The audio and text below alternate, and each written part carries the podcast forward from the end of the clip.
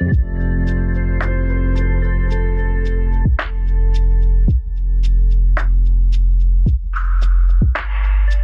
Welcome to the For the Gospel podcast, where we're all about providing sound doctrine for everyday people. I'm your host, Costi Hinn, and on today's episode, I want to talk to you about wisdom for Halloween this year.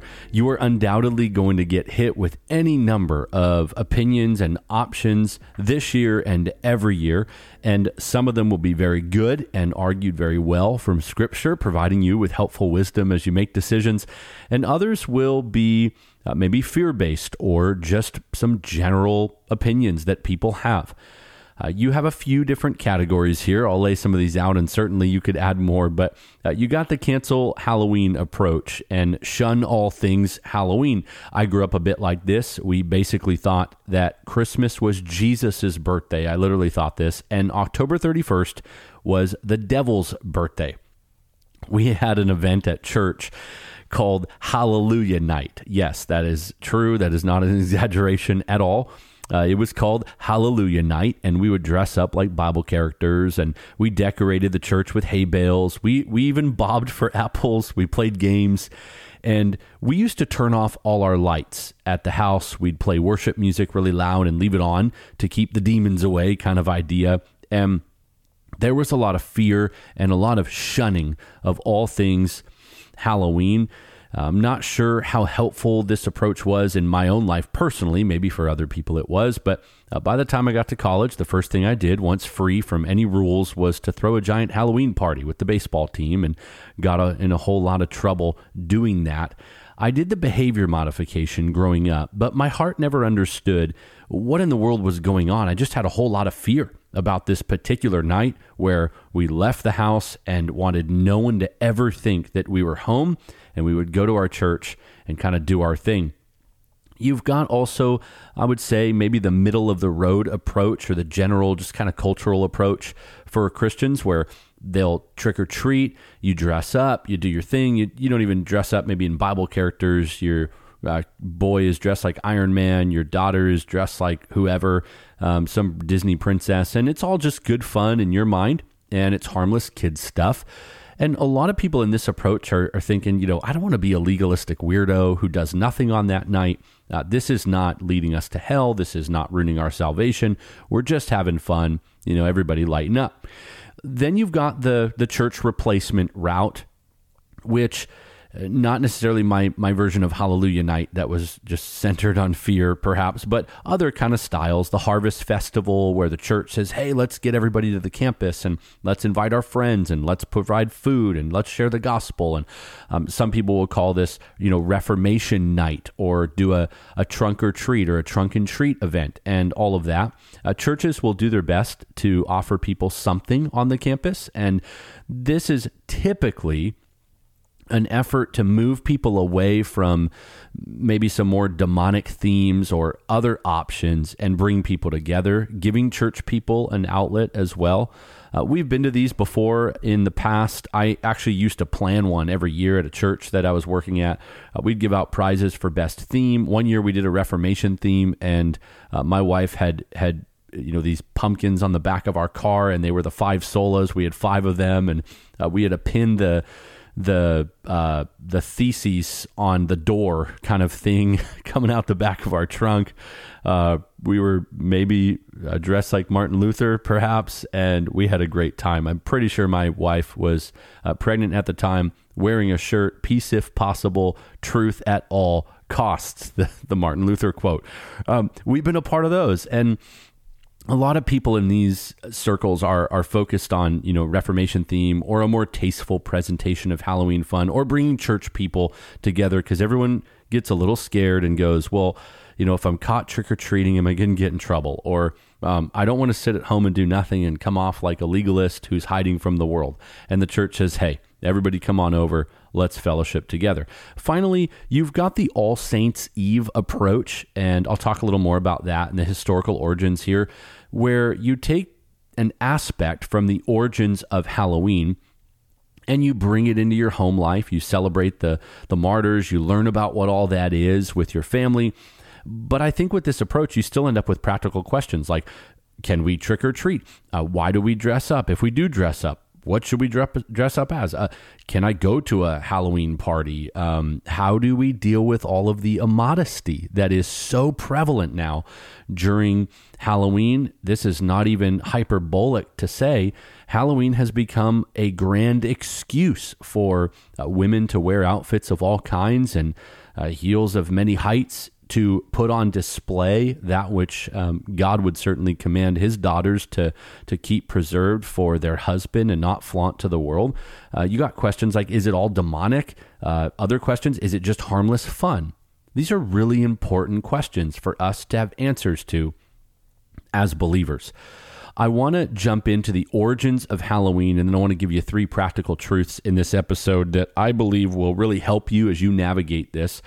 Um, the origin story of Halloween, and this is from my friend Travis Allen, who's written an incredible article on all of this called Christians and Halloween. I'll link it in the description. Um, he says in this article the name Halloween comes from the All Saints' Day celebration of the early Christian church. It was a day set aside for the solemn remembrance of the martyrs. All Hallows Eve was the evening before All Saints Day, and that actually began the time of remembrance. And so you have All Hallows Eve, which was eventually contracted to Halloween, and that became Halloween that we know of today. And as Christianity moved through Europe, it collided with indigenous pagan cultures and confronted those established customs pagan holidays and festivals were so entrenched that new converts found them to be a stumbling block to their faith. And so, to deal with the problem, the organized church would commonly move a distinctively Christian holiday to a spot on the calendar that would directly challenge a pagan holiday. The intent here was to counter pagan influences and provide a Christian alternative. But most often, uh, the church only succeeded in quote unquote Christianizing a pagan ritual. Uh, the ritual was still pagan, but it was mixed with Christian symbolism now. And that's what happened to All Saints Eve. It was actually the original Halloween alternative. Uh, the Celtic people of Europe and Britain were pagan druids whose major celebrations were marked by the seasons. And at the end of the year in Northern Europe, people made preparations to ensure winter survival by harvesting crops and culling the herds. They would slaughter animals that weren't going to make it. And life would slow down. Winter brought darkness, that's going to be shortened days and longer nights, uh, fallow ground, and death. The imagery of death was symbolized by skeletons and skulls and the color black. And that actually remains prominent in today's Halloween celebrations. And so that entered into some of this. Um, the pagan festival, which is uh, spelled S A M H A I N, but it's actually pronounced uh, Samhain, celebrated the final harvest. And death was celebrated and the onset of winter for three days. So you had October 31st to November 2nd. The Celts believed the curtain dividing the living and the dead lifted during this pagan festival to allow the spirits of the dead to walk among the living. These were literal ghosts, if you will, that were haunting the earth. Some would embrace this season of haunting by engaging in occult practices such as divination and communication with the dead. They sought divine spirits, they wanted to talk to demons and the spirits of their ancestors regarding weather forecasts for the coming year and crop expectations and even romantic prospects. Check this out though bobbing apples, bobbing for apples was one practice the pagans used to you know, divine the spirit world's blessings on a couple's romance. And so all of these practices are filtering in. For others, the focus on death, occultism, divination, and the thought of spirits returning to haunt the living fueled ignorant superstitions and fears. These people believed that spirits were earthbound until they received a proper send off with treats like possessions, wealth, food, and drink. Spirits who were not suitably, quote, treated would, uh, quote, trick those who had neglected them. So the fear of haunting from these spirits and demons only multiplied if that spirit had been offended during its natural lifetime. These trick bent spirits were believed to assume grotesque experiences, as mostly um, in Hollywood and even now, demons or or you know the dead or these spirits are always pictured in this way. Some traditions developed uh, in such a way that they believed, you know, wearing a costume that looked like a demonic spirit would actually fool the wandering spirits. And so they wouldn't think that you were who you were. They would think you were just another demonic spirit. And so they would leave you alone. Others believed the spirits could be warded off by carving a grotesque face into a a root vegetable sounds familiar. Uh, the Scottish used turnips back then, and they would put a candle inside of it, and now we have the jack o' lantern uh, being born into that dark and superstitious pagan world. Uh, God mercifully shined the light of the gospel.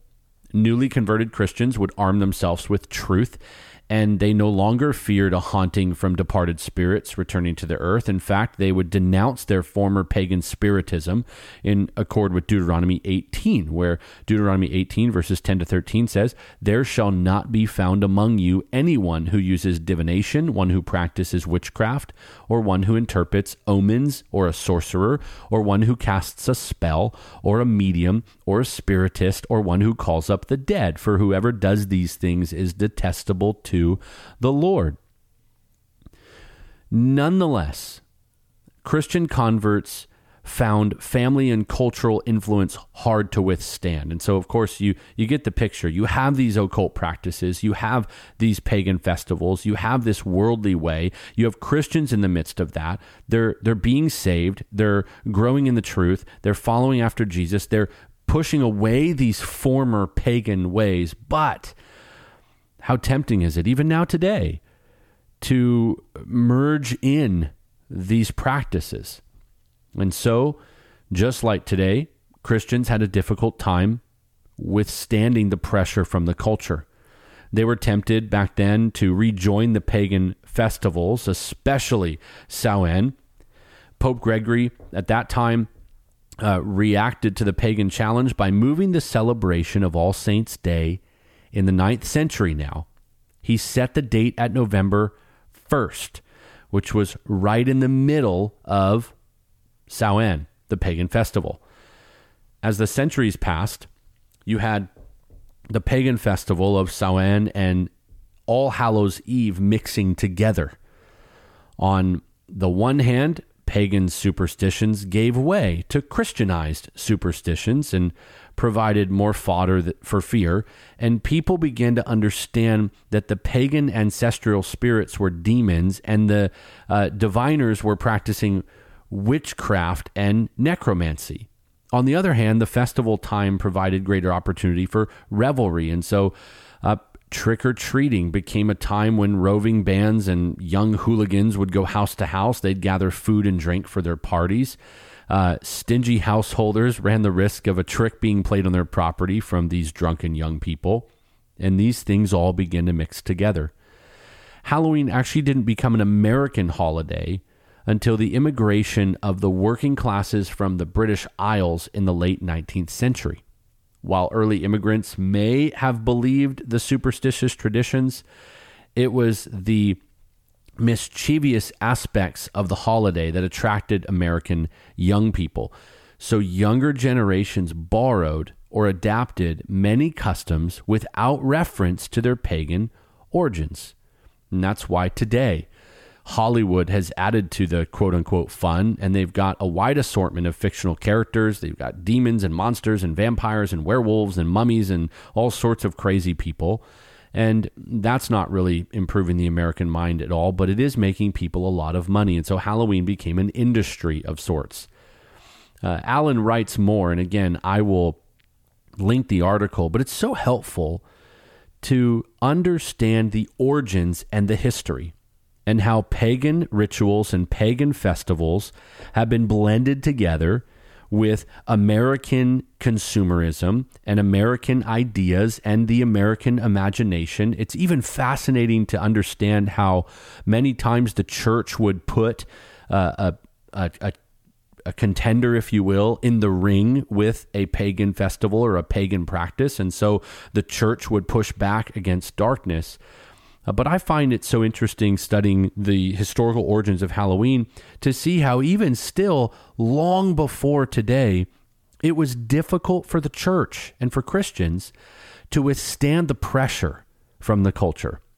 I also sympathize with the reality that um, not everybody celebrating Halloween is thinking, yeah, I can't wait to, to do these pagan things. I can't wait to do witchcraft. But rather, we're simply borrowing certain things from whatever origins they come from to turn it into whatever definition of fun we think is fun. Understanding the history of an event is wise. This helps us navigate our modern day decision making. And so, no matter if you choose to trick or treat, dress up, go to a church event, or honestly, like some people will stand on their driveway and, and barbecue and share the gospel with people in an attempt to redeem the massive increase in foot traffic that only happens once a year. I mean, think about this. A lot of people go out to do evangelism here. Um, all of your evangelistic prospects are coming right to you. And so there may be some opportunity there for people. No matter what you choose to do, there are three things that I want to put in front of you this year. And these, I think, will help you as you also absorb other really helpful material from reliable sources regarding Halloween. Number one, this one targets parents and grandparents alike. Protect your children's eyes. Uh, whatever you do, immodesty and demonic visuals are going to be, without question, the biggest challenge for you as a parent. This might mean you talked with your spouse and uh, you spend the early years of your children's lives being more careful with where you lead their little feet. And it certainly will mean deeper conversations about lust and about the heart and about our eyes and about how we might be in the world but not of the world with your, you know, preteens or your teenagers. All in all, our job as Christian parents does not involve the ditch of frantically losing our minds over the sinfulness of the world around us and our children see us cowering in fear. While at the same time, we do not sit idly by while the world parades its lust before our children's eyes. You do well to talk to your spouse about certain stores or environments that flaunt lustful Halloween imagery or hardcore demonic decorations and have a game plan for that. Know the ages of your kids. Know your answers before they hit you with the questions. If you have no plan, you are planning to fail. And so let's embrace our role wisely. I want to give you one illustration of this. I am going to go to Home Depot over the next 30 days. I know that. There's no way I'm going to avoid Home Depot. And it's very likely that I'm going to have one of my older children with me. I am ready to answer their questions and I'm ready to provide biblical commentary on the Halloween decorations that we're going to see while we are there. That's one of the ways that I want to be prepared as a parent while their friends may do certain things or we may get invited to certain things, my wife and I have discussed our game plan, and that's the most important part. We don't have to bah humbug everyone. We don't have to look down on anyone else who might do it differently or even feel like we're missing out or feel like people don't love us if they don't want to join us and we invite them to something. The simple reality is we have a role and we answer to Christ, and the Bible drives the bus in our home and we want to be able to have an answer for that. And so be careful, use wisdom, be biblical, and do your best to help protect your children's eyes. And maybe you want to add the word train in this one. Train your children's eyes and train their heart and train their mind. Because look, you and I are in the world. You're not going to be able to stop anything from coming in front of their eyes in many situations. It's just going to happen. Are you ready to navigate it with them and point them to their maker. Number two, teach them about All Hallows Eve and All Saints Day. By explaining the history and the significance, you're setting them up to understand the world they live in rather than be confused or even pulled along by it. With this approach, you may even want to make it fun. You could have games, you could celebrate with treats, you could throw your own party with your own theme.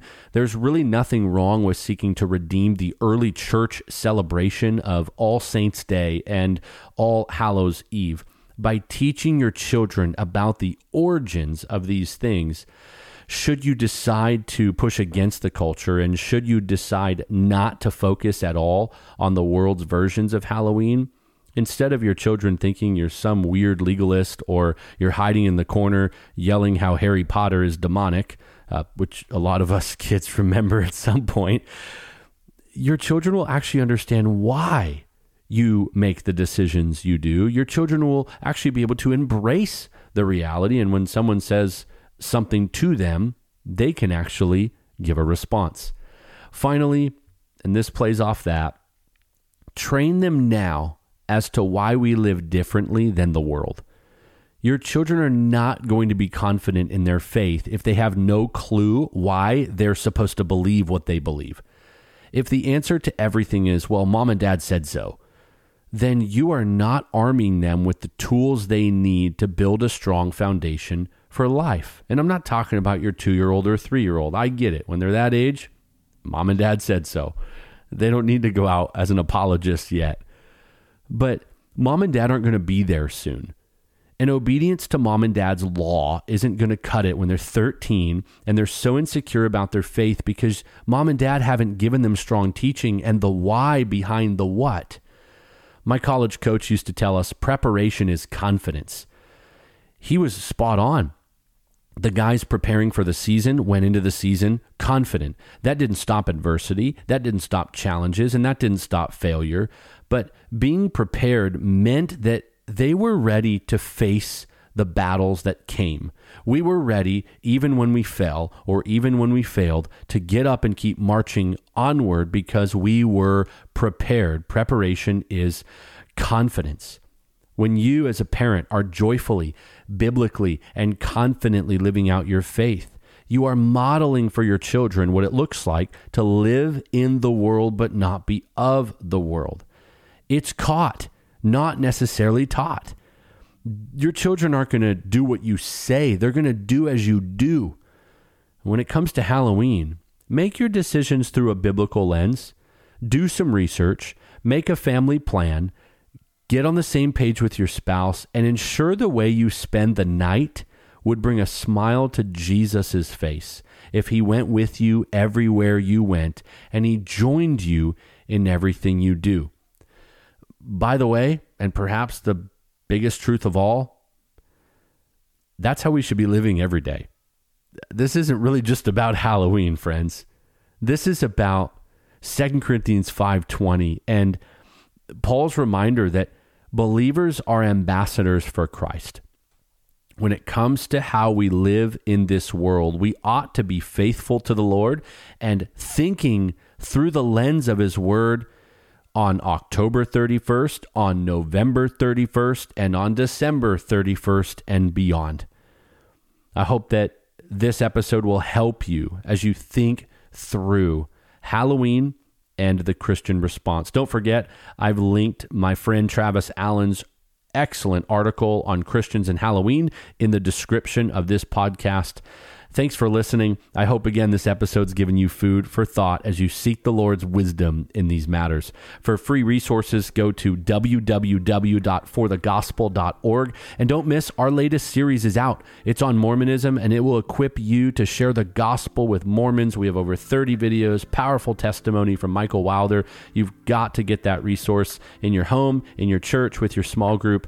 Reach people for the gospel. There's some 16 million Mormons on planet Earth. Uh, if you aren't prepared to reach them, you're missing out on a great opportunity for the Lord to use you. Uh, if you're not already, be sure to follow us on Instagram, TikTok, Facebook, and Twitter. And if you wouldn't mind, uh, leave our podcast a review. That would really bless us and help push the program out further because a lot of podcast platforms will uh, publish your podcast and put it out there further if there are reviews and people responding. I'll be back next Monday with another episode. For now, keep on living for the gospel.